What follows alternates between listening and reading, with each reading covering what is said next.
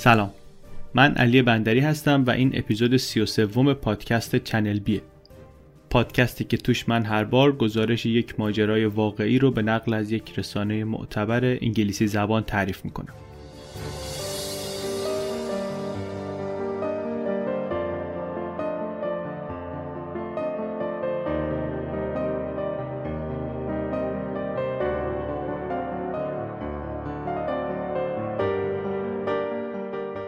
قبل از شروع یک اصلاحیه داریم دوباره روی اپیزود قبلی. چند بار توی داستان پرومتئا من اشاره کردم به دانشگاه ایالتی میشیگان که این اشتباهه، دانشگاه ایالتی مونتانا درسته. ما گفتیم تو قصه که اینا مونتانا زندگی میکنن ولی مخفف اسم این دو دانشگاه یکیه، MSUه و ما موقعی که گوگل میکردیم کم دقت کردیم و اشتباهی اینطوری شد. فرق این دوتا ایالت و این دوتا دانشگاه از قرار معلوم زیاده. خیلی‌ها تذکر دادن از همون لحظه اول که اپیزود منتشر شد، آمدن گفتن که آقا میشیگان چه مونتانا، ولی دیگه دیر شده بود، اینم زیاد بود، زیاد تکرار شده بود، نمیشد که تمیز درش آورد و عوضش کرد. عذرخواهی میکنیم به خاطر این اشتباه و ممنونیم از اون چند نفری که تذکر دادن. دقت خیلی زیاده دیگه، خیلی خوب دقت میکنن، همه میگن اشتباه رو. مرسی. اما قصه امروز، گزارشی رو که در این اپیزود تعریف میکنیم با عنوان The Girl from Plainville آقای جسی برون نوشته در 23 آگوست 2017 در اسکوایر منتشر شده. این اولین باریه که در چنل بی یک چیزی تعریف میکنیم از اسکوایر. اسکوایر یک مجله آمریکاییه، بیش از 80 سال از تأسیسش میگذره. یه مجله مردونه هم هست اصطلاحاً، یعنی بازار هدف اصلیش مردا هستن، مثل جی کیو که از اونم قبلا چیزایی تعریف کردیم، اون البته انگلیسیه. این هم یک بخش مهمی از هویت مجله فشن مردونه است، ولی فیچر رایتینگ هم داره، گزارش‌های خیلی خوبی هم داره، جایزه هم زیاد برده. مجله خوبیه، سایتش رو هم من دوست دارم، سایتش هم سایت خوبیه. لینک این گزارش رو هم مثل همیشه در توضیحات این شو میتونید ببینید، هر جایی که پادکست رو گوش میدید لینک گزارش هم پایینش هست. این اپیزود ناراحت کننده است و مناسب بچه‌ها هم نیست. اگر بچه دور و براتون هست الان وقتیه که باید برید سراغ هدفون.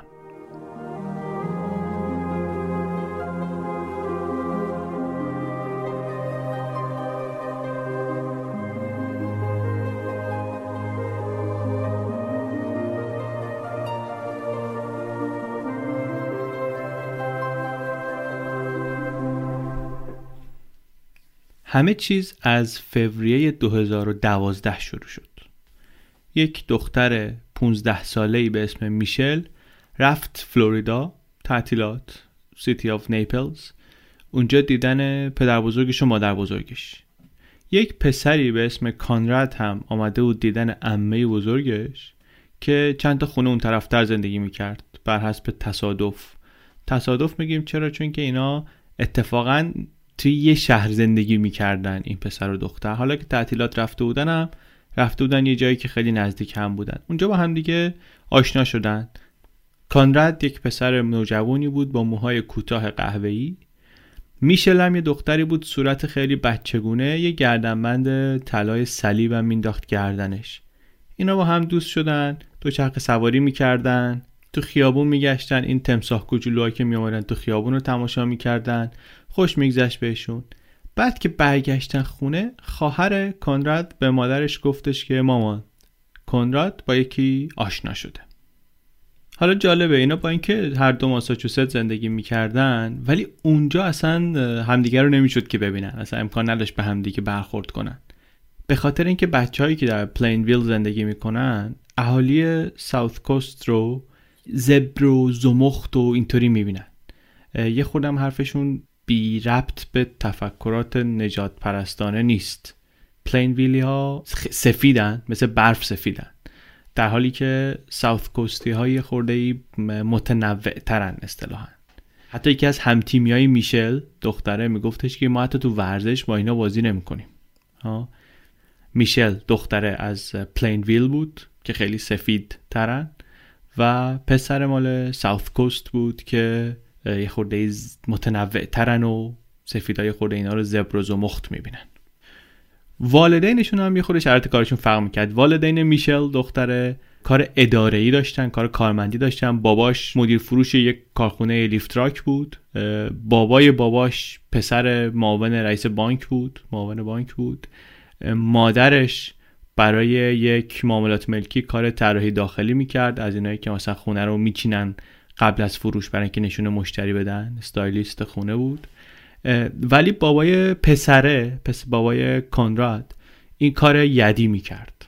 یه کار مهمی هم کرده، همه جا میگه. سال 2009 یه پرواز معروفی بود، پرواز 1549 US Airways. این فرود اضطراری کرد به شکل معجزه‌آسایی وسط رودخونه. بعد بابای این کسی بود که کمک کرد هواپیما رو کشیدن آوردن ساحل. این شغل بابا این بود. مادرم پرستار بود. تفاوت خانواده‌ها یه خورده تو لباس پوشیدنشون هم مشخص بود. بابای پسره شلوار جین میپوشید و پیرهن کار و اینا، در حالی که بابای دختره کت شلواری بود و کرواتی و از این حرفا. حتی به خاطر مدل لباس پوشیدنشون مادر بزرگ کانراد گفته بود که اینا به نظر میرسه آدمای زینوفوزی هستن. یعنی که واضح بود تفاوتشون یه خورده. پاییز اون سال که میشل برگشت دبیرستان، به دور و بریاش گفتش که در ساوث کوست که بوده با یه نفر دوست شده و این به نظر بچه محلاش و همشاگردیاش و اینا خیلی عجیب بود و خیلی جالب بود، خیلی اگزاتیک بود. ماه اکتبر این پسر کانراد سعی کرد با خوردن یه قوطی تایلنول خودش رو بکشه، یه جور مسکن تایلنول دیگه. سعی کرد اینطوری خودکشی کنه. بعدش خون بالا آورد و اینا و سر حال که آمد به این دختری که باهاش آشنا شده بود اونجا، به میشل یه پیغام داد که اصلا برای تو مهم هست که چی داره سر من میاد؟ انگار داشت تستش میکرد. دخترم خیلی سربلند بیرون آمد از این تست، فوری پیغام داد که ای وای تقصیر من بود.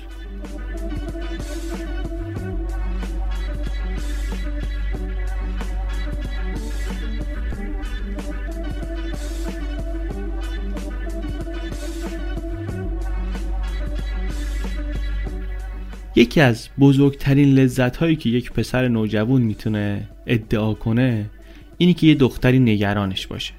کانراد این حس رو اون لحظه کرد، چون جوابی که میشل داد بهش منجر شد به اعترافات بیشتر. گفت پسره که معده من به خاطر این تایلنول داغون شده. دختره گفتش که منم به خاطر اختلالات خوردن و اینا کبد داغونی دارم. پسره گفت من در بیمارستان که بودم شیطان رو دیدم. دختره گفت شیطان یه بارم خزیده در تخت من و بهم گفته که میرم به جهنم. پاییز اون سال برای میشل دختره یه خورده سخت گذشت. اوایل تابستون با تیم سافتبال میرفت مسافرت. سافتبال یه ورزشه مثل بیسبال، توپش بزرگتره، زمینش کوچیک‌تره، ساده‌تره. اوایل که اومده بود بهش میگفتن بیسبال زنان هستن، چون بیسبال رو نمیذاشتن زنا بازی کنن ولی اینو بازی میکردن. این دخترم میشل هم سافتبال بازی میکرد. اول تابستون اون سال با تیم سافتبالشون میرفتن مسافرت، با یه دختری به اسم آلیس خیلی صمیمی شد، انقدر که اینا دیگه نمیشد از هم جدا کرد. یه سفری هم داشتن رفتن مونترال. اونجا بقیه اعضای تیم که با هم میرفتن شام و میرفتن بیرون، دو تا با هم دیگه بودن، با هم شام میخوردن. آلیس هم فکر میکرد میشل دختر با نمک که دختر مهربونیه، از هم دیگه خوششون آمده بود. از مونترال که برگشتن، میشل دست کم هفته یه شب میموند خونه آلیس. با هم میرفتن پیاده روی، توی استخر حیات پشتی میشلینا شنا میکردن. 3 صبح دزدکی میرفتن تو حیات، بسکتبال بازی میکردن، تا اینکه یهو بیخبر آلیس دیگه جواب پیغامهای میشل رو نداد. نمیگفتم چرا. میشل برگشت به پسره، به کانراد، گفت که این ماجرای آلیس منو ناراحت میکنه، افسرده میکنه. گفت نباید بذاری رو تأثیر بذاره.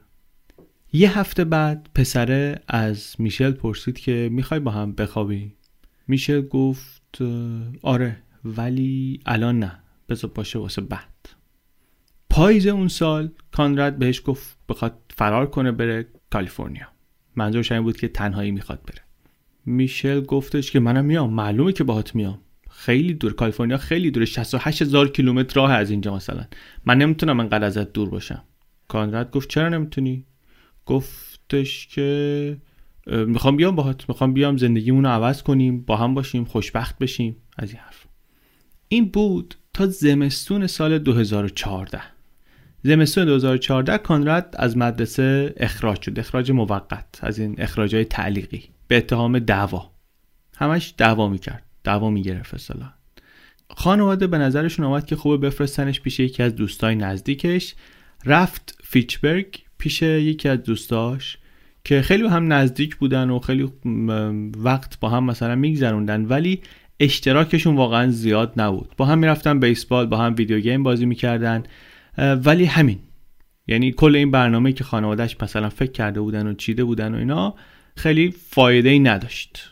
کانراد تو همون جا که بود به مادرش پیغام داد که یه خواب راحت نکردم، من اینجا همش مضطربم، افسردم، نمیدونم چرا نمیتونم بیادم معمولی باشم.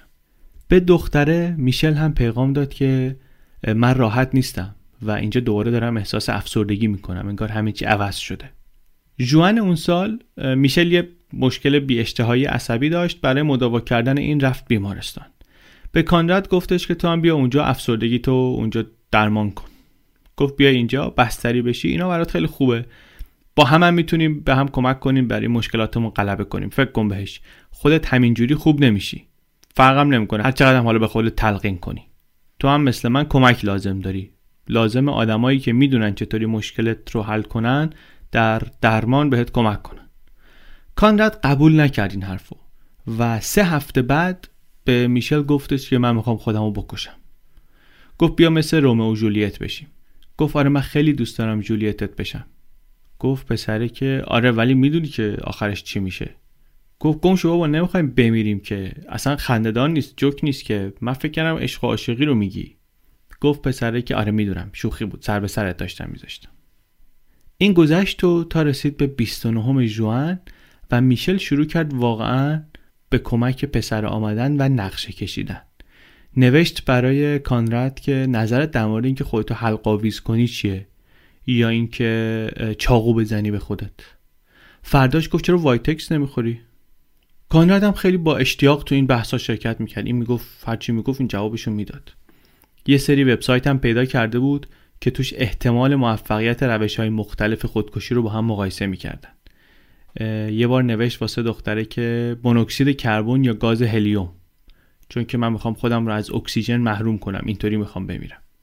نگرانم بود. نگرانیش نگرانی برای ترک کردن خانواده بود. میشل بهش گفتش که ببین اگه مثلا خواهر کوچیکه من میمرد، من 1-2 هفته خیلی قصه میخوردم ولی بعدش تموم میشد.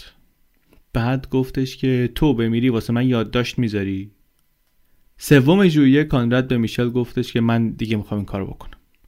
فردا صبح که بلند شد دوباره پیغام فرستاد. میشل عصبانی شد، گفت داری سر به سر من میذاری، هی داری عقب میندازی.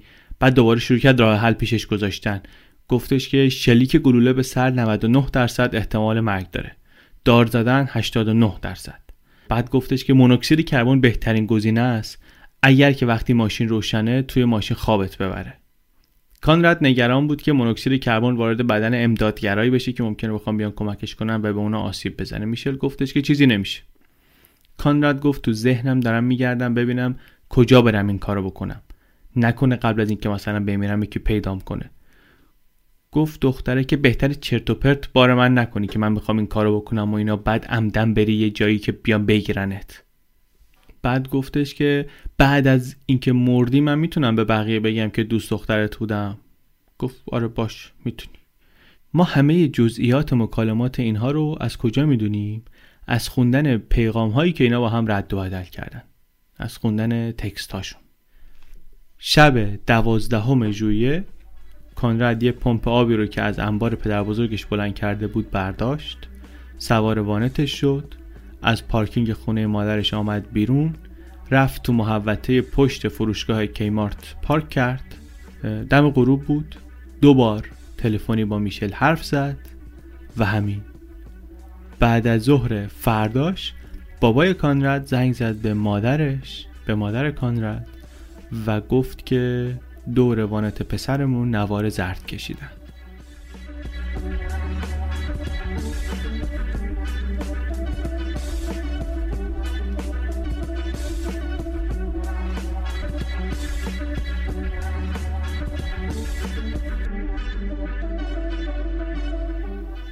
مادر کانراد البته از دیشبش نگران بود. دیشب شبی بود که پسرش گم شد و این خانم شروع کرد به یه سری پیغام گرفتن، یه سری تکست گرفتن. هولوش ساعت 10:30 روز 12 ژوئیه 2014 مادر کانراد اولین پیغام رو گرفت که میگفت میدونین کجاست؟ بعد پیغام دوم رسید. به پلیس زنگ زدین، بعد سومی. خبری نشد. این خانم از این دختری به اسم میشل که این پیغام ها رو میفرستاد فقط انقدری میدونست که آره این یه دختریه که به پسرش کانراد پیام میده، با اونم سه دوستی داره، حدس میزد دوستش باشه، ولی خیلی نمیدونست. دست آخر معلوم شد که بله، میشل حق داشت نگران باشه. بعد از ظهر روز 13 پلیس کانراد رو در پارکینگ کیمارت پیدا کرد که با مونوکسید کربن از پمپ آبی که در ماشینش بوده مسموم شده و مرده. چند روز بعد پدر کانراد یک دفتر خاطرات سیمی تو خونش پیدا کرد که پسره توش رمز آیفون و لپتاپش رو نوشته بود. چند تا یادداشت خودکشی هم نوشته بود. یکیشون خطاب به میشل بود. بابای درباره میشل چی میدونست؟ اینو میدونست که آره این یه دختریه که پسرش چند سال پیش در تعطیلات باهاش آشنا شده و همین تقریبا. توی نامه به میشل نوشته بود که در روزگار سخت قوی بمون، به آهنگامون گوش بده و من رو به خاطر نگه دار. توی یادداشت دیگه ای نوشته بود که بابا من متاسفم که اون پسری که تو میخواستی نبودم. بابا کارش این بود که متصدی قایق یدککش بود. پیش می اومد که 2 هفته‌ای بره و مثلا کلا نباشه. از قضا فردای روزی که پسر به دنیا اومده بودم رفته بود سر کار. اخیراً هم رابطه پدر و پسر خیلی شکراب شده بود تا جایی که یه دفعه مشت زده بود چند ماه پیش تو صورت پسرش، باعث شده بود که بفرستنش بیمارستان و سر همین اصلا گرفته بودن بابا رو، یه وضع نامناسبی. کانراد رو در قبرستان همون شهرشون دفن کردن. یه شهر کوچیک 6000 نفریه در ساحل جنوبی ماساچوست. سر تشییع جنازه یک دختر 17 ساله موبوری با مادرش آمد جلو، خودشو به مادر کانراد معرفی کرد، گفت من میشل هستم. میشل مال یه جای دیگه بود، یه منطقه دیگه شمال شهر، 1 ساعت راه بود تا اینجا. مادر کانراد هیچ وقت اونجا نرفته بود. گفت من مال اونجا هستم و خوش معرفی کرد و متاسفم و اینا. چند روز بعد از مراسم تشییع جنازه خواهر کوچیکه کانراد یه ایمیل گرفت از میشل که نوشته بود ماجرا اونی نیست که همه فکر میکنن. همه فکر میکردن کانراد رو مثلا چون مسخرش میکردن، چون بولیش میکردن، این خودشو کشته. گفت قصه این نیست، من دلیل واقعیشو میدونم. بعد چند تا از پیغامایی که کانراد براش نوشته بود رو تو اون ایمیل کپی کرد. نوشته بود که هر شب دعا میکنم که این یه خواب بد باشه، بیدار بشم دوباره ببینم خوشحالم و به خودم افتخار میکنم و بچه خوبیم. توی یه پیام دیگه نوشته بود که به نظرم دنیا جای وحشتناکیه، پر از آدمای وحشتناکه. آدمای خوبی مثل من و تو که به فکر باشن کمن. این ایمیل رو خواهر به مادرشون هم نشون داد. مادر کانراد لحن پسرش رو شناخت. حرفا هم شبیه حرفای کانراد بود. از 3 سال پیش که پدر و مادر از هم جدا شده بودن، بچه روزای سختی داشت. تو مدرسه خیلی قاطی دعوا میشد. صبح حاضر نبود از تخت بیاد بیرون و کاتولیک هم بود، مذهبی هم بود. فکر میکرد طفلی که خدا داره آزمایشش میکنه. روزگار خیلی سختی داشت، مثل خیلی از نوجوانای دیگه. ولی 1 هفته قبل از 12 ژوئیه به نظر می اومد که اتفاقا بهتر شده. یه خورده با مادرش درباره آینده حرف زده بود. صبح روزی که خودکشی کرده بود با مادرش رفته بود قدم زده بودن تو ساحل. روز 25 ژوئیه میشل یه ایمیلی فرستاد به مادر کانراد و توش نوشت که کاش اوضاع یه جور دیگه‌ای بود، کاش این اتفاق نیفتاده بود، ولی یه چیزی رو شما باید بدونین، این تقصیر شما نبود.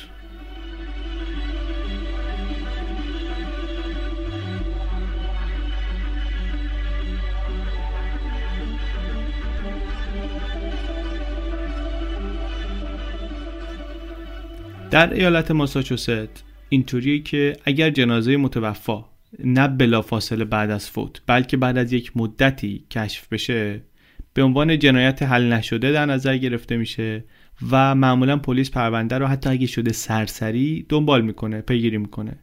مادر کانراد به میشل یه ندا داده بود که کارآگاه‌ها آمدن درگیر این مسئله شدن. میشل هم گفته بود امیدوارم که پلیس سرنخی چیزی پیدا کنه.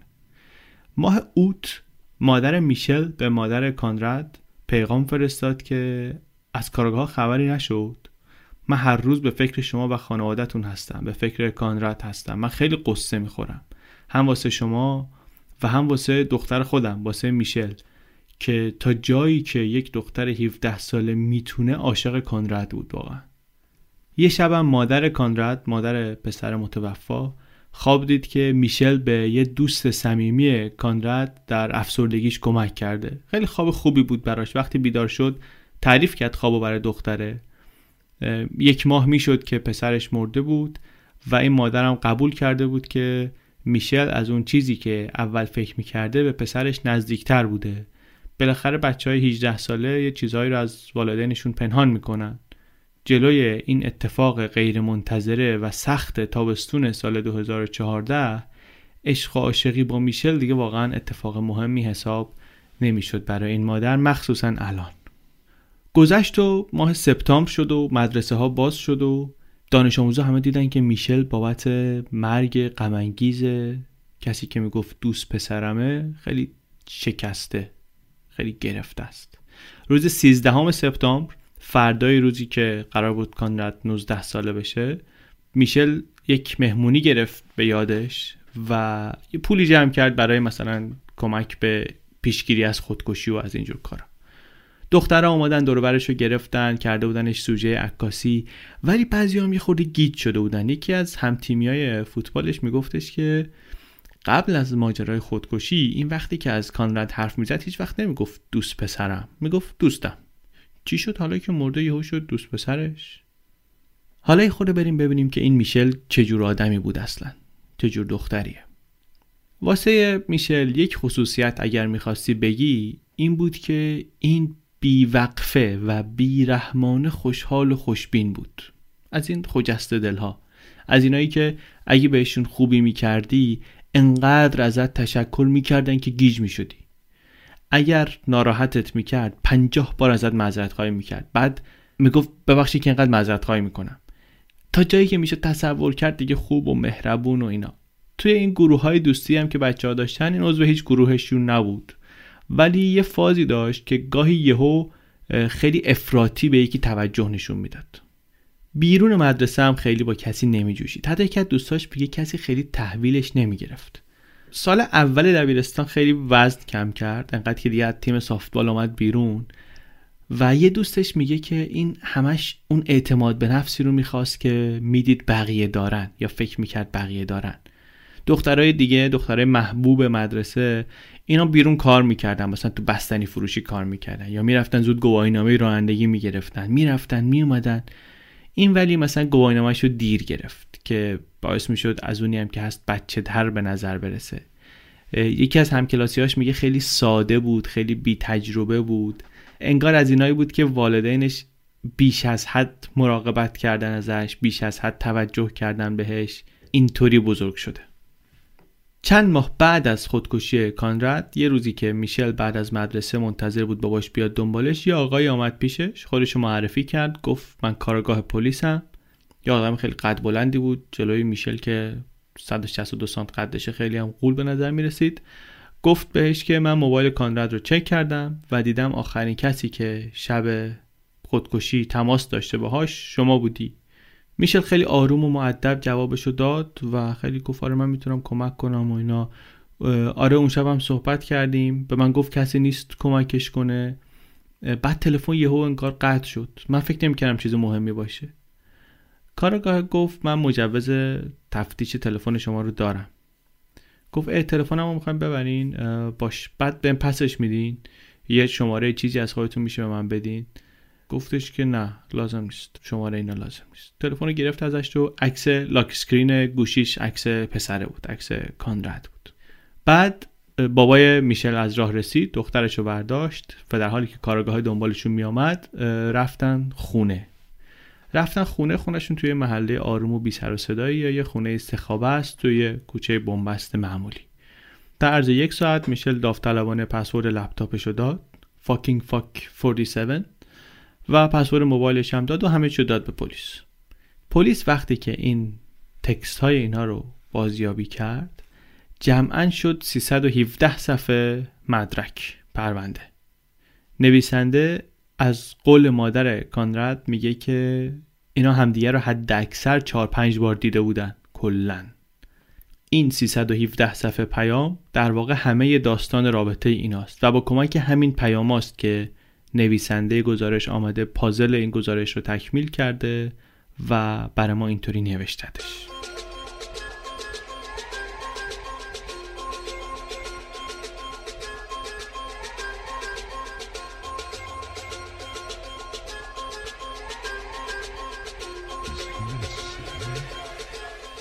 از مکالمه‌های تلفنی اون شب کانراد و میشل هیچ چیزی عملاً باقی نمونده.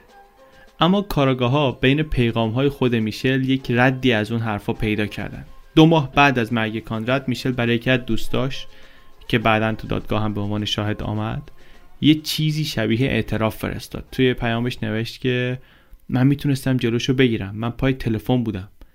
از ماشین پیاده شد چون داشت اثر میکرد، ترسیده بود. من احمق بهش گفتم برگرده تو ماشین. من میتونستم جلوشو بگیرم ولی نگرفتم، فقط باید بهش میگفتم دوستت دارم. فوریه سال 2015 دادگاه ایالت ماساچوست میشل کارتر رو متهم کرد به قتل غیر عمد. اینوالنتری منسلاتر، قتل غیر عمد، بهش قتل درجه 4 هم ممکنه بگن. این معمولاً وقتیه که قاتل قصد قتل نداره، کاری هم که داره انجام میده قاعدتاً نباید منجر به قتل بشه، ولی شرایطی طوریه که میشه. مثلا یه نفر قاطی میکنه، یه آدم ضعیفی رو کتک میزنه، کتکش خیلی زیاد نیست، نباید عملاً بمیره، ولی طرف چون ضعیفه میمیره. یا اینکه یه کسی با زیر پا گذاشتن قانون باعث قتل میشه. مثلا یکی نمیتونه پشت چراغ قرمز ماشین رو نگه داره، سر تقاطع میزنه به یکی و آبر میمیره. قتلش غیر عمده و فعلی که قاتل انجام میده به قصد کشت نبوده ولی منجر به مرگ شده. involuntary manslaughter، قتل غیر عمد ما بهش میگیم. این اتهامی بود که به میشل زده شد و میتونست مجازاتی داشته باشه تا 20 سال حبس. خانواده یک وکیلی گرفتن به اسم جوزف کاتالدو و معروف بود این آدم که تونسته چند تا دانش آموزای دبیرستان رو که قبلا محاکمه شده بودن به اتهام تجاوز یا تهدید به بمبگذاری یا چیزای دیگه، اینا رو تبرئه بگیره براشون. اینو گرفتن و ژوئن سال 2017، یعنی چند ماه پیش، در دادگاه نوجوانان در تاونتن ماساچوست دادگاه شروع شد. نویسنده میگه من از دسامبر سال قبل، از زمان جلسه‌های دادرسی قبل از دادگاه، داشتم خبر این پرونده رو پوشش میدادم. اون موقع پرونده هنوز سر صدا نکرده بود و خبرنگارای کمی می اومدن خبر رو پوشش بدن. اینا غر می‌زدن توی این سرما که چرا ما رو مأموریت فرستادن اینجا، چرا مثلا ما نرفتیم فلوریدا یا یه جایی گرم و باحالی. از اینجور حرفا نمی‌فهمیدن اولش که این پرونده ممکنه خیلی پرونده مهمی بشه. فکر نمی‌کرد کسی که اینطور بشه. ولی اولین روز دادگاه میگه من از آپارتمانم داشتم میروندم میرفتم به سمت دادگاه، معلوم بود که دیگه خبر سر و صدا کرده. همون موقع تو رادیو داشتن همونش حرف میزدن. اونجا که رسیدم میگه دیدم جاپارکای جلوی دادگاه رو پلیس نگه داشته واسه کامیون رسانه ها و این شبکه‌های ماهواره اینا که بیان اینجا بخوام پوشش بدن. بعد میگه میشل آمد، میگه دختری که من اونجا دیدم هیچ شباهتی نداشت به اون دختری که قبلا متهم شده بود و عکساش اومده بود بیرون. عکساشو، هم عکسای زمان متهم شدن رو، هم عکسای زمان دادگاه رو، روز دادگاه رو، همین الان میتونید برید ببینید توی سایت گذاشتیم. موقعی که تفهیم اتهام شد یه صورت توپل و بچه‌گونه‌ای داره. 2 سال بعد تو دادگاه برنزه است، حسابی لاغر شده، لب‌های برجسته، ابروهای پرپشت و صاف و تیره، موهای بور بلند، کت سفید، کفش پاشنه‌دار، یک خانم دیگریه. آمد توی دادگاه و یه تهیه کننده تلویزیون با تعجب گفت این خودشه؟ خودش بود. ولی through a series of text messages, ABC's Adrian Bankert is outside that courthouse in Massachusetts with the very latest in the case. Good morning, Adrian. Good morning to you, Amy. Yes, prosecution focusing on witness testimony that these two only saw each other a few times in person, but texted each other day and night, and that this young woman's motive was to get the attention and sympathy of a grieving girlfriend.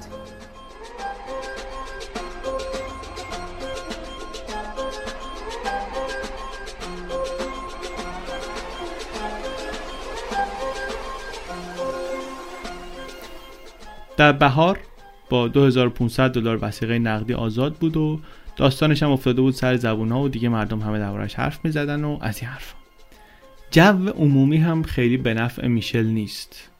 بعضیا میگن این اصلا شیطانه، این خیلی پلیده. بعضیا میگن که هیچکی تو این شهر ازش خوشش نمیاد. یه همکلاسیش میگه که نگفتم مثلا مشکل روانی چیزی داره، ولی چطور یه نفر میتونه همچین کاری بکنه؟ خلاصه جو خیلی علیهشه طبیعتاً. دادگاه هم آمد و برای هیئت منصفه، برای اعضای هیئت منصفه یک پرسشنامه 13 صفحه‌ای آماده کرد. کلی سوال، یک سوال مهم هست، سوال 43 میپرسید که فکر میکنید یک نفر بتونه از طریق کلمه و فقط از طریق کلمه جنایتی رو مرتکب بشه؟ هیئت منصفه تازه داشت سر و شکل میگرفت که وکیل میشل آمد یه تغییر عجیبی داد در روند کار. گفت که متهم از حق خودش برای داشتن هیئت منصفه چشم پوشی میکنه، یعنی تصمیم گیری رو میذاره بر عهده قاضی. قاضی کیه؟ قاضی لارنس مونیز، یک معلم سابق زبان انگلیسیه، دبیر سابق زبان انگلیسی. قاضی از میشل پرسید که شما این کار رو به اراده خودت انجام میدی؟ میشل یک نگاهی کرد به وکیلش، اونم به نشانه تایید سر تکون داد. میشل گفت بله جناب قاضی. گفت خیلی خوب. هیئت منصفه رو فرستاد خونه و حالا جالبم هست جایگاه هیئت منصفه که خالی شد، عکاسه رفت تونست قاضی رو راضی کنه که آقا اینجایی که به ما دادید تو راهرو من نمیتونم درست متهمو ببینم، اگه میشه من برم تو این جایگاه خالی شده هیئت منصفه بشینم که بتونم بدون مانع عکس بگیرم از میشل. عکس گرفته، عکسای خوبی هم گرفته، فیلمای خیلی خوبی هم هست. عکس‌ها رو می‌ذاریم توی سایت. معاون دادستان منطقه برای اینکه قاضی رو متقاعد کنه که اتهام قتل غیر عمد به میشل وارده، اینطور استدلال کرد که یک آدم معقول میدونسته که اقداماتی که داره میکنه منجر به جراحت قابل توجه یا مرگ ممکنه بشه. این خانم کیتی ریبرن خیلی آدم باهوشیه، 43 ساله است، سریع حرف میزنه، پوست روشنی داره و موهای قهوه‌ای و وکلای تسخیری که پشت سر من نشسته بودن، نویسنده میگه که اینا با هم پچ‌پچ میکردن که she's got juice. این خیلی قابل به نظر میرسه، این میتونه قاضی بشه. آدم مسلطی هم هست، در این بازی‌های طولانی و با برنامه خیلی کارکشته است. عاشق جریان داستانایی هم هست که هدفشون اوائلش مبهمه ولی در نهایت کم کم معلوم میشه منظور چیه. توی سوال جوابش توی دادگاه هم همین روال رو دنبال میکرد. وقتی سوال میکرد از مادر کانراد، سوالاش رو اول از خودکشی کانراد در سال 2012 شروع کرد که بعضی هم فکر میگن که اینطوری که این داره سوال میکنه به نفع متهمه، چون داره نشون میده که کانراد به هر حال قصد داشته بمیره و اگه پای میشل هم وسط نبود این کارو میکرد. ولی بعداً معلوم شد که خانم ریبرن، این معاون دادستان، نقشش چیه، برای چی این سوالا رو میپرسه. وقتی که کانراد برای اولین بار خودکشی کرد، به یکی از دوستاش تلفن کرد و نجات پیدا کرد. 2 سال بعد در شرایط مشابه کی اونور خط بود؟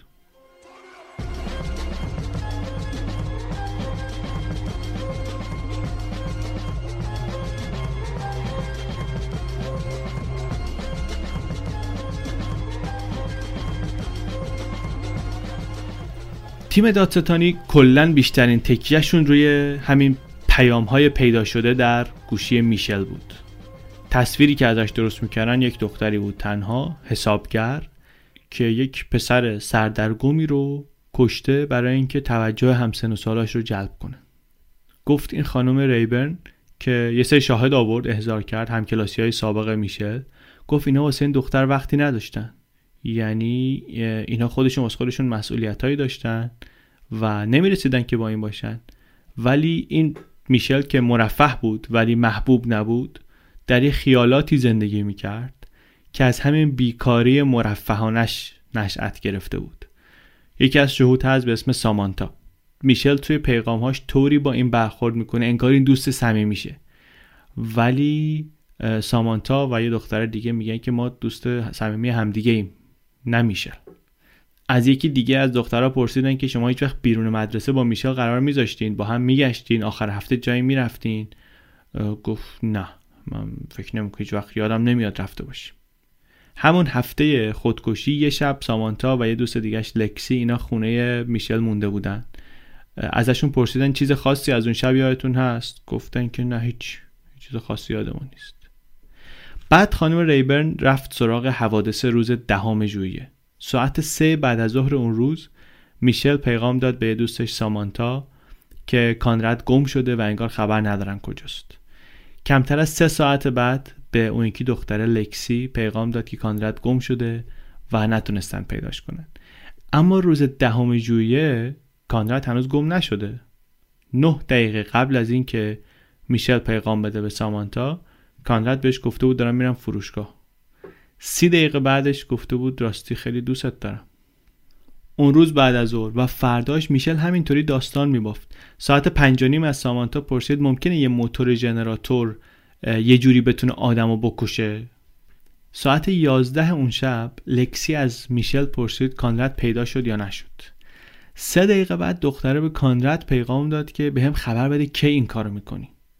2 دقیقه بعد از این پیغام به لکسی جواب داد که نه هنوز پیدا نشده، دارم امیدم به زنده بودنشو دیگه از دست میدم. خانم ریبرن اعتقاد داشت که پیغامایی که روز 10 و 11 ژوئیه میشل میفرستاد به سامانتا و لکسی تمرین نمایش اصلی بوده. میگفت هدف این دختر کلا جلب توجه بود و میخواست مطمئن بشه که مرگ کانراد این تأثیر رو داره، این کار رو براش میکنه، برای همین تمرین میکرد. روز 12 ژوئیه کانراد هنوز مردده. میشل بهش پیغام میده که یا این کار رو باید بکنی یا من برات کمک میگیرم. کمک میگیرم یعنی منظورش اینه که کمک برای درمانت میگیرم. کانراد گفت که امروز این کارو میکنم. گفت قول میدی؟ گفت قول میدم. کجا برم؟ گفت قولتو نمیتونی بشکنی یا قول دادی. برو توی پارکینگ خلوت. ساعت 6:28 کانراد زنگ میزنه به میشل. 42 دقیقه و 46 ثانیه صحبت میکنن. ساعت 7:12 میشل زنگ میزنه به کانراد. این که تماس 46 دقیقه و 35 ثانیه است.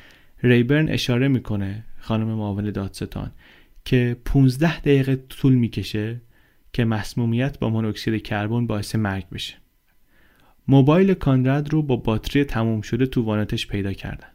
برای همین نتیجه‌ای که میگیره خانم اینه که احتمالاً در طول تماس دوم مرده پسره. صبح روز بعدش میشل پیغام میده به کانراد که کاری کردی؟ کانراد من خیلی دوستت دارم، لطفاً بهم بگو که اینا همه شوخی بود.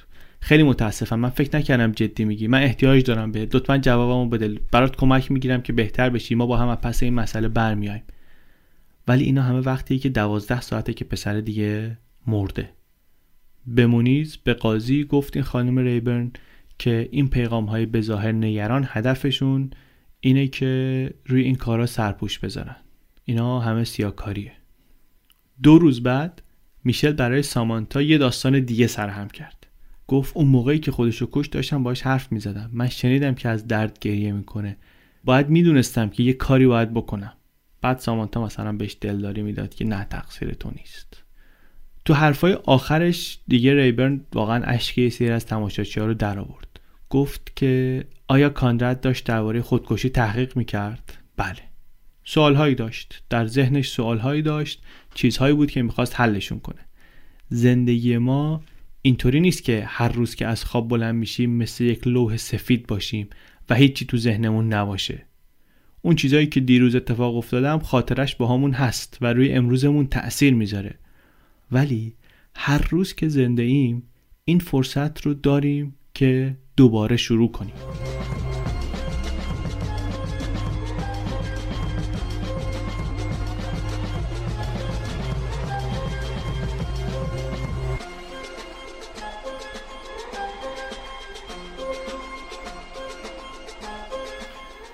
تو عکسایی که از محل وقوع حادثه گرفتن روی دماغ و دهن کانراد لکه‌های قرمزی هست که نشون میده که مسموم شده با مونوکسید کربن. عینک آفتابی رو چششه، یه تیشرت باستون استرانگ تنشه که اون موقع برای حمایت از قربانیان بمبگذاری ماراتون بوستون میفروختن. ماراتون بوستون هم که بمبگذاریشو میدونید، توی اپیزود 4 داستان خود بمبگذاری رو و مهمتر از اون داستان دادگاهش رو و جوهر سارنایف متهم اصلیش رو تعریف کردیم. متهم ردیف دومش رو در واقع تعریف کردیم. این تیشرت هم خلاصه تنشه و گردنش اگه اینطوری چلوول آویزان نبود ممکن بود که خواب بوده باشه.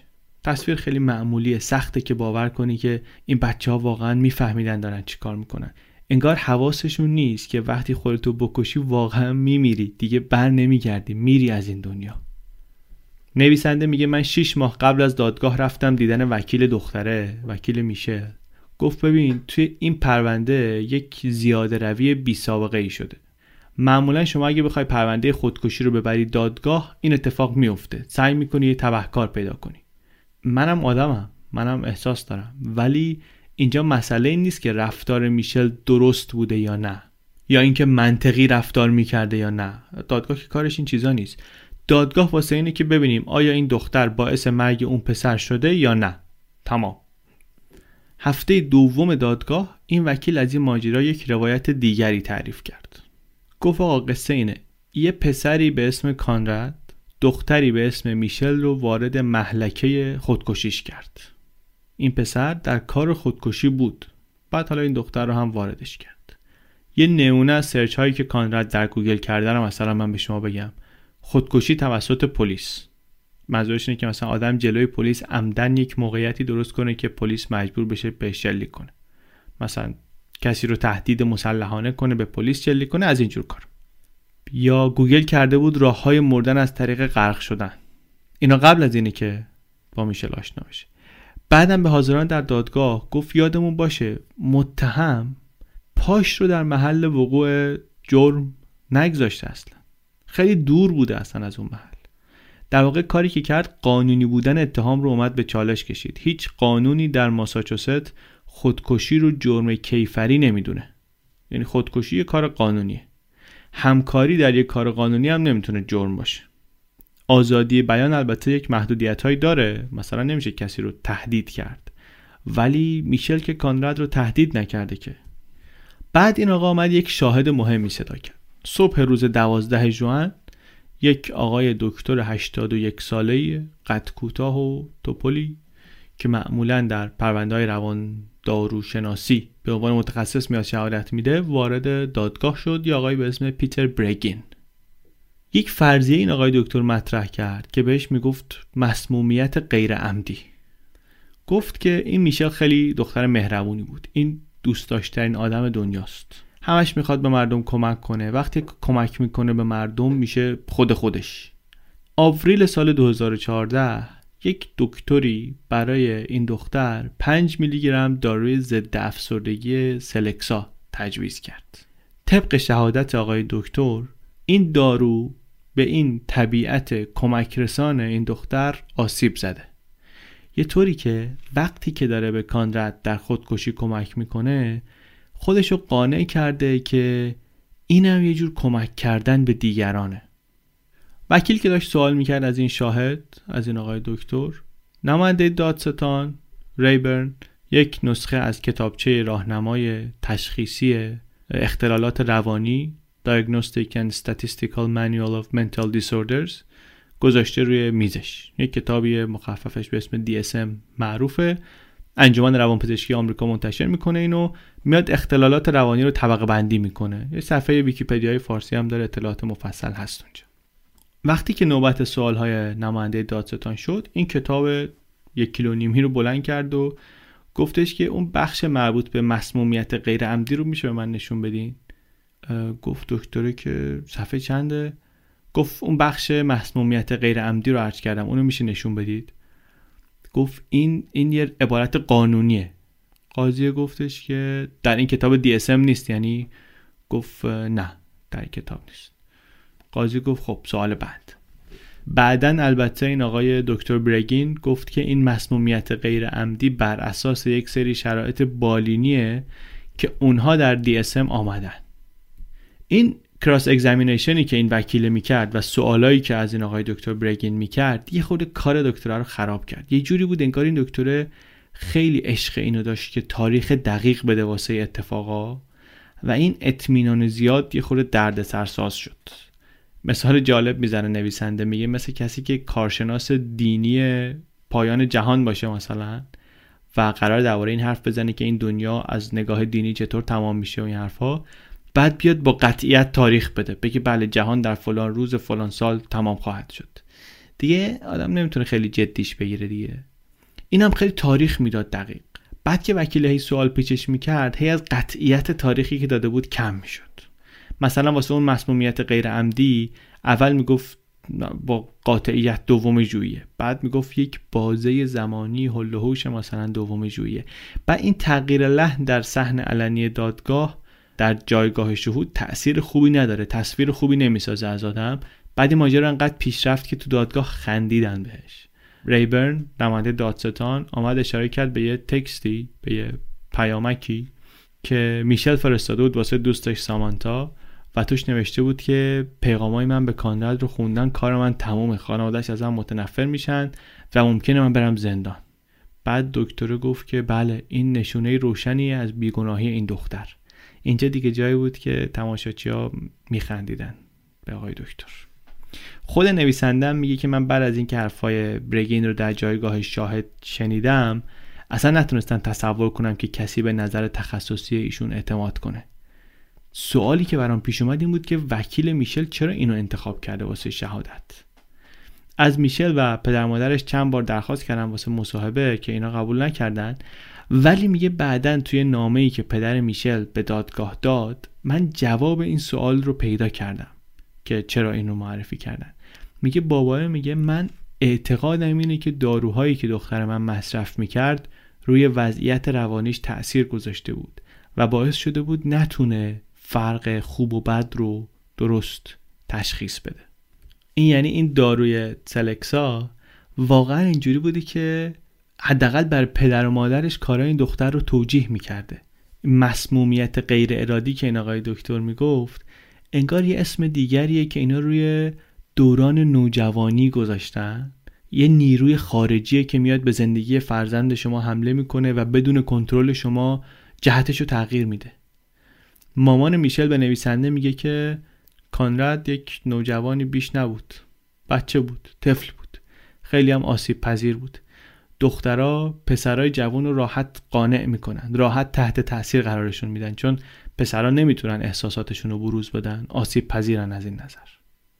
باز یه حاشیه کوچولوی دیگه من برم. اگر از کسایی هستید که همه اپیزودهای قبلی رو شنیدید ممکنه الان شما هم مثل من یاد ینسورینگ بیافتین وقتی این حرفو میزنه. اونم قصهش طوریه که انگار یه دختری که خیلی دوستش داشته در اوایل جوانی قانعش کرده به انجام کاری که هنوز که هنوز الان داره تاوانش رو میده. داستانش رو توی اپیزود روابط خونی تعریف کردیم.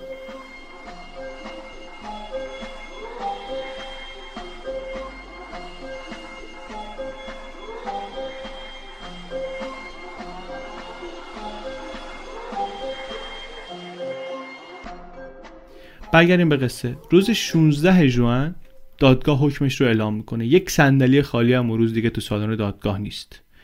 میشل آمد یه بلوز صورتی پوشیده، طرح نیلوفر آبی. قاضی شروع میکنه به حرف زدن. همون اول میگه که دادستان ایالتی ثابت نکرد که این پیغام‌های متنی منجر به مرگ کانراد شده باشه. وکیل خیلی مصمم و قاطع دستش رو انداخت گردن میشل.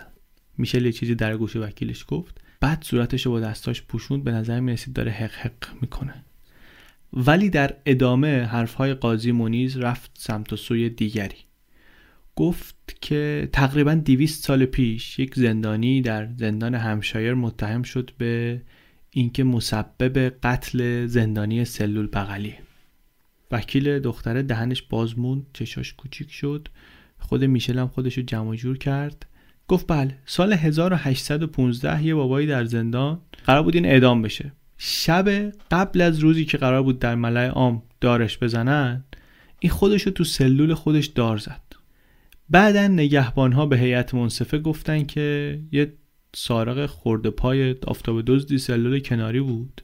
این آدم رو بهش گفت که تو چرا میذاری مأمور اعدام واسه کشتن دستمزد بگیره؟ خودت قال قضیه رو بکن. و بیرحمانه اینو وادارش کرد به اینکه خودشو بکشه. مسئولیت مرگ بر عهده این آقاست. توی اون پرونده 200 سال پیش قاضی به هیئت منصفه گفته بود که این که اون بابا رو میخواستن اعدام کنن جرم این متهم رو سبک نمیکنه. مجرم هرچند محکوم به اعدام تا آخرین لحظه حیاتش به امید دلخوشه که حالا فرداش میخوام بکشنش یه قصه دیگه است. از این قصه قاضی مونیز اینطور نتیجه گرفت که اینکه کانراد وقت دیگری به زندگی خودش ممکن بود پایان بده، این تأثیری روی حکم این دادگاه نداره. این دادگاه مستقل از این قضیه باید رأی بده. میشل که میدونست کانراد در وانتشه هیچ اقدامی نکرد. نه به پلیس تلفن کرد، نه به خانواده پسره، نه به مادرش، نه به خواهرش. حتی با اینکه چند روز قبل تلفنشون رو از پسره گرفته بود، به هیچ کدوم اینا زنگ نزد. یک کلمه به خودش نگفت از ماشین بیا بیرون. کوتاهی این خانم در عمل، جایی که یک وظیفه شخصی بر عهده‌اش بود، باعث میشه که رفتارش توجیه ناپذیر باشه و بیرحمانه تشخیص داده بشه. درباره حرفای اون دکتر برگین هم گفتش که دادگاه تحلیل ایشون رو معتبر نمیدونه. هیچ. بعد خواست از میشل که قیام کنه. بلند شد و وکیلم دستشو گذاشت رو شونش که آرامش بده یکم بهش. بعد قاضی گفت من شما رو گناهکار اعلام میکنم. روز 3 اوت میشل محکوم شد به 15 ماه حبس تعزیری و همین مقدار حبس تعلیقی و البته اجازه داشت که تا زمان دادگاه تجدید نظر آزاد باشه. حالا اخبار تکمیلی که کجا رسید پرونده و چی شد رو توی سایت میذاریم به تدریج. قاضی مونیز البته به این مسئله اشاره نکرد که اون سارق قرن 19م هیئت منصفه تبرئه‌اش کردن، ولی یه تفاوت بزرگ داره قصه، اونم این که قاضی مونیز چیزی داره که اون هیئت منصفه نداشتن، مدرک کتبی. روبروی این قاضی یکی از اعضای نسلی نشسته که انگار زیر دوران بلوغش و مکالماتی که داره یه کاغذ کاربن گذاشته دیجیتالی، همه‌شو داره ثبت میکنه. برای همین روز حساب همه چی دست قاضیه، میتونه همه‌شو ببینه تصمیم بگیره. This is Conrad Henry Roy III reporting about social anxiety. Now I know.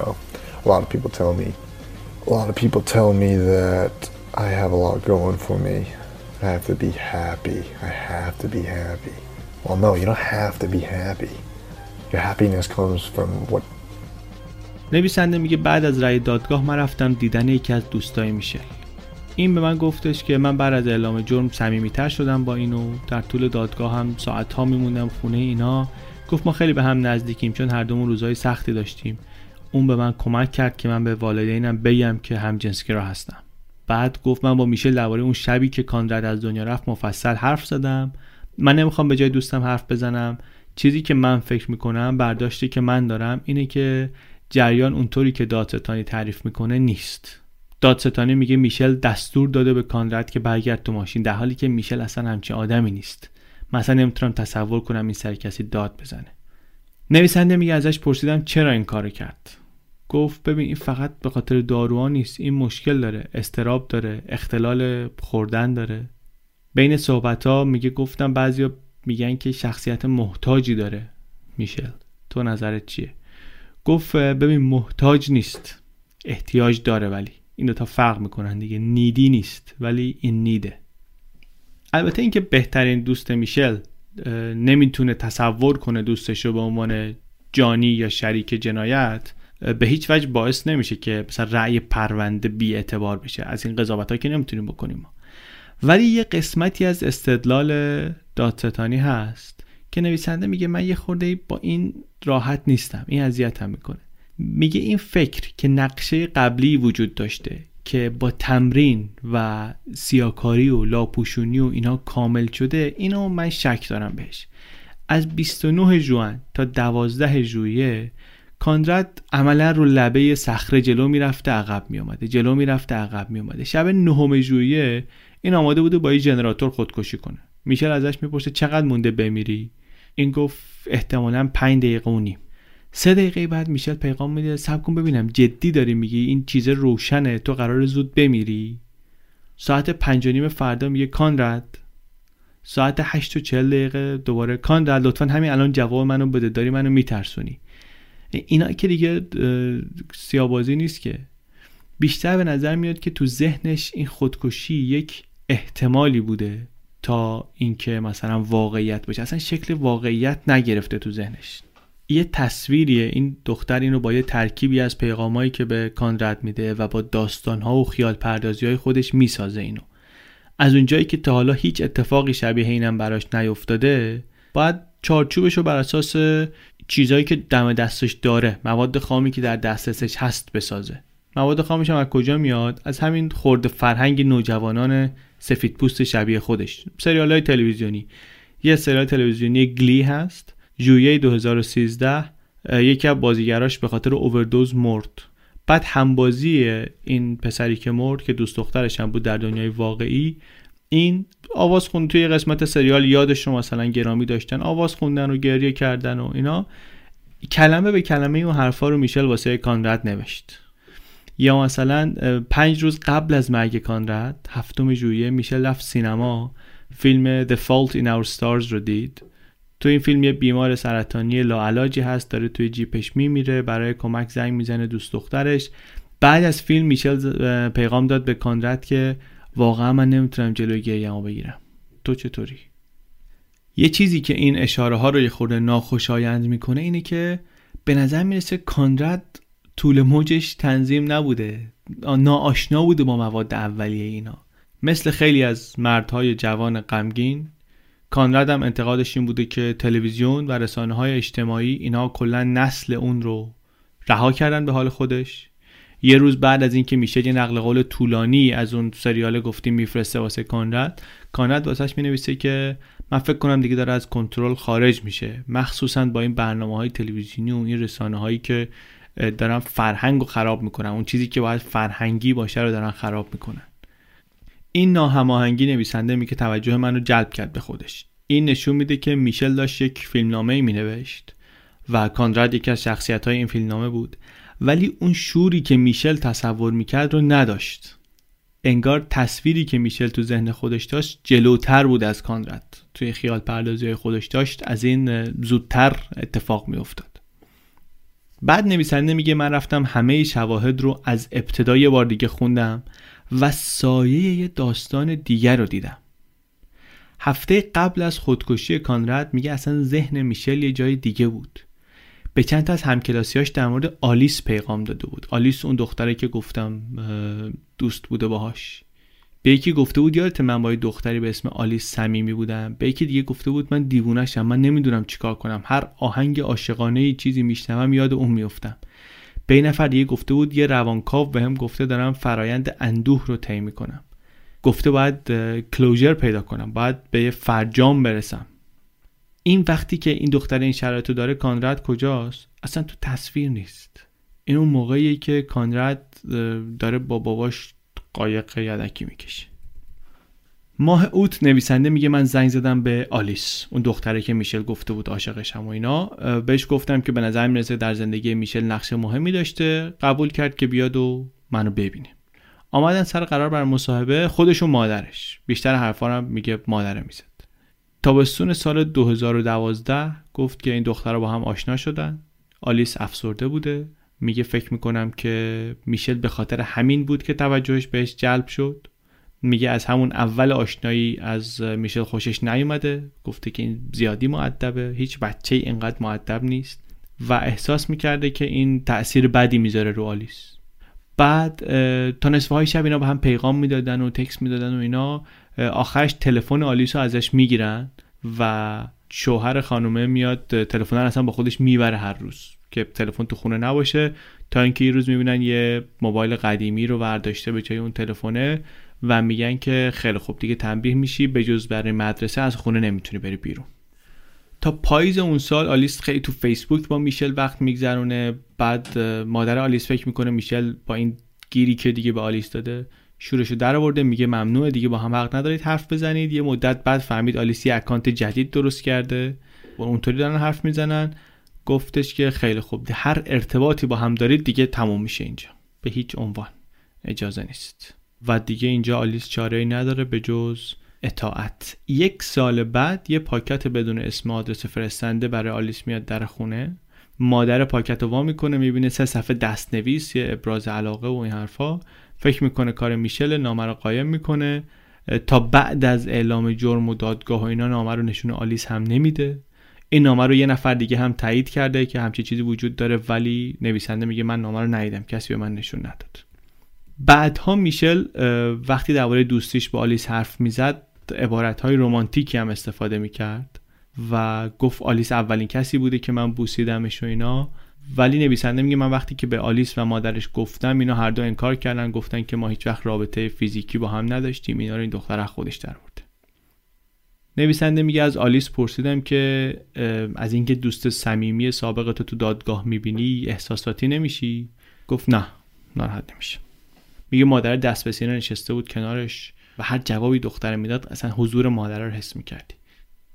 برداشت من علی بندری از این چیزی که آخر گزارش نویسنده داره میگه اینه که یه چیزایی بین این میشل و آلیس بوده و این فکر میکنه که میتونه کمک کنه این چیزها به باز کردن کلیدی که فکر میکنه در این قصه هست، ولی مادره نمیذاره که اطلاعات از اونجا در بیاد، برای همین خیلی قصه باز نشده اینجا.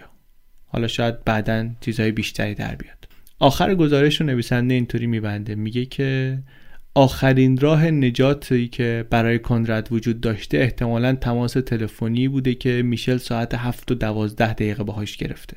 همون تماسی که دادستانی میگه که توش دختره بهش گفته برگرد تو ماشین. اون تماس ساعت 7:58 قطع میشه و حرف دادستانی اینه که تا اون موقع، یعنی تا 7:58 میشل میدونسته که کنراد دیگه مرده. اما نویسنده میگه من وقتی شواهد رو بررسی کردم میبینم تماس‌های دیگه‌ای هم میشل اون شب گرفته که تو دادگاه حرفی از اینها نیست و اینا رو وقتی من کنار هم میذارم تصویر تو ذهن من یه جور دیگه شکل میگیره. میگه 7:59 میشل دوباره زنگ زد به کانراد، 21 ثانیه زنگ خورد، بعد رفت روی وایس میل، بعد دوباره 8:02 زنگ زد وایس میل، 8:04، 8:06، 9:15، 9:17، 9:40، 9:49، همه وایس میل. ساعت 10:22 تکست داد به خواهر کانراد، گفت که میدونی کجاست، که همین تکست رو خواهر رفت نشون داد به مادرش. در مجموع میگه میشل بعد از ساعت 7:58 28 بار تلفن کرده به پسره. میگه من هر چیز سعی میکنم نمیتونم این تماس ها رو جا بدم توی یه برنامه از پیش تعیین شده. میگه این تماس ها به نظرم خیلی ناامیدانن، خیلی آشفتن، مثل آخرین تلاش های یه آدم مستعسلن که همه تیرهای قبلیش به سنگ خورده، مثل آدمی که داره میفته از لبه صخره، لبه پرتگاه، و آخرین لحظه دستشو پرت میکنه رو هوا که لبه رو بگیره، ولی دیگه دیر شده، دستش فقط هوا رو میشکافه و برمیگرده پایین.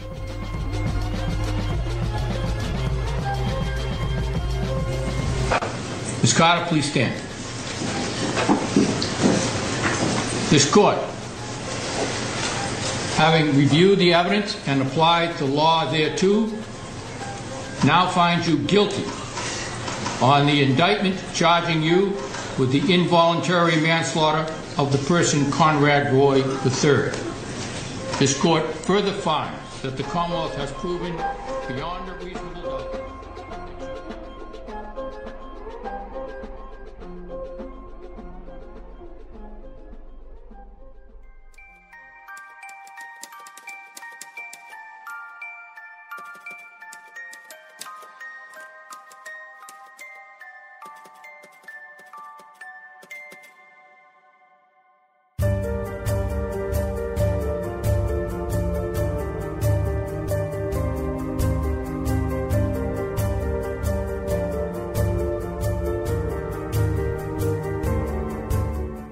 چیزی که شنیدید اپیزود 33 پادکست چنل بی بود.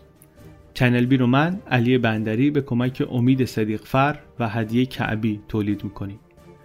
توی صفحه درباره ما در سایت channelbpodcast.com میتونین با تیم پادکست آشنا بشین، ببینید که ما کی هستیم، هر کدوم چیکار میکنیم و اینا. لینک منبع این اپیزود و اسم موزیک هایی که استفاده کردیم رو هم میتونید هر جایی که پادکست رو میشنوید ببینید، در ساندکلاود یا در ناملیک یا در تلگرام یا از همه بهتر در اپلیکیشن های پادکست. اگر دنبال پادکست فارسی دیگه میگردید که گوش کنید، یه پیشنهادی که من امروز برای شما دارم پادکست خانه‌های منه. یه پادکست تازه است تقریبا. من معمولا صبر میکنم که یه پادکستی برای یه مدت قابل توجهی تولید بشه و از دوامش و از پشتکار سازندش اینا مطمئن بشم بعد معرفیش کنم. ولی این خیلی قدیمی نیست، این پادکست تعداد اپیزودایی که در مورد ازش کمه، ولی به خلاف آمد عادت اینجا پیشنهاد میکنم که برین اپیزود 5 رو گوش بدین. اسم اپیزود هست یحیی، اپیزودی که من همین هفته پیش شنیدم و تأثیرگذارترین اپیزود پادکست فارسی که من تا حالا شنیدم. ناراحت کننده است البته اون اپیزود، هم مثل همینی که الان اینجا شنیدید. البته همه اپیزوداش اینطوری نیست، کلا قصهش اینطوریه پادکسته که میرن با ایرانیایی که از ایران رفتن صحبت میکنن درباره قصه از ایران رفتنشون. معرفی یه خطیش یه خود شبیه رادیو داله که اون دفعه معرفی کردم، ولی اگه گوش برید میبینید که فازش کلا فرق میکنه. یه فرقش اینه که سازنده‌های این پادکست ایران نیستن، برعکس سازنده رادیو دال که خودش ایرانه. فرقای دیگه‌ش هم وقتی که گوش بدین معلوم میشه. توی پادکست‌های آیتیونز هم هست این خانه‌های من. این که من میگم توی آیتیونز، بعضیا به اشتباه گمان میکنن که اینو فقط یعنی با آیفون میشه گوش داد. اینطوری نیست. همه اپ‌های پادکست، چه روی iOS باشن، چه اندروید باشن، چه هر جای دیگه باشن، اینا فیدشون رو از آیتیونز میگیرن. برای همین این که مثلا ما لینک آیتیونز شیر میکنیم، نگین که مثلا آقا من اندروید دارم نمیتونم اینو باز کنم، این ربطی نداره. شما یه اپلیکیشن پادکست گیر داشته باشید، یک پادکچر داشته باشید، میتونید این پادکست ها رو گوش بدید، حتی اگه تلفنتون حالا اندروید باشه یا ویندوز باشه یا هر چی. یه پستی ما توی سایت گذاشتیم که چطور آفلاین پادکست گوش کنیم.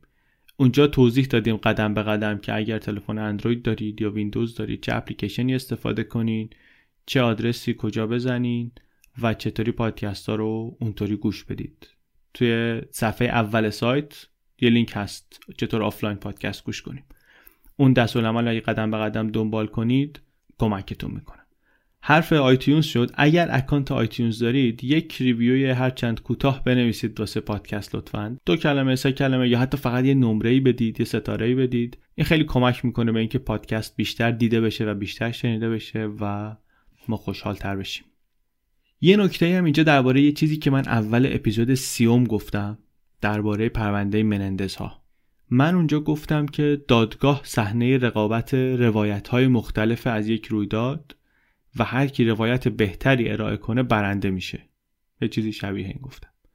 توی این 40 اپیزود پادکستی که در اومده تا حالا از چنل بی، این یکی از معدود حرفایی که من از خودم زدم و بعدم متوجه شدم که این یکی هم نباید میزدم، بهتر بود که اصلا نمیگفتم چنین چیزی رو، چون حرف سطحی و نادرستیه. آقای حسن کاشفی آمد کامنت گذاشت توی سایت و توضیح داد که چرا این حرف حداقل به این شکل کلی که من بیانش کردم حرف غلطیه.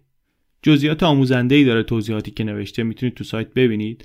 مختصرش اینه که فقط در یک نوع نظام حقوقی، نظام حقوقی کامان لا که توش شما هیئت منصفه داری که درباره اصل مجرم بودن یا نبودن تصمیم میگیرن، یا در یک نوع از پرونده‌ها که پرونده‌های حدی، پرونده‌های خاصیه مثل دفاع مشروع یا قتل عمد یا قتل غیر عمد یا تعرض جنسی، توی ایناست که شاید بشه این حرفو زد که آره روایت ها میاد و مهم میشه و اینا.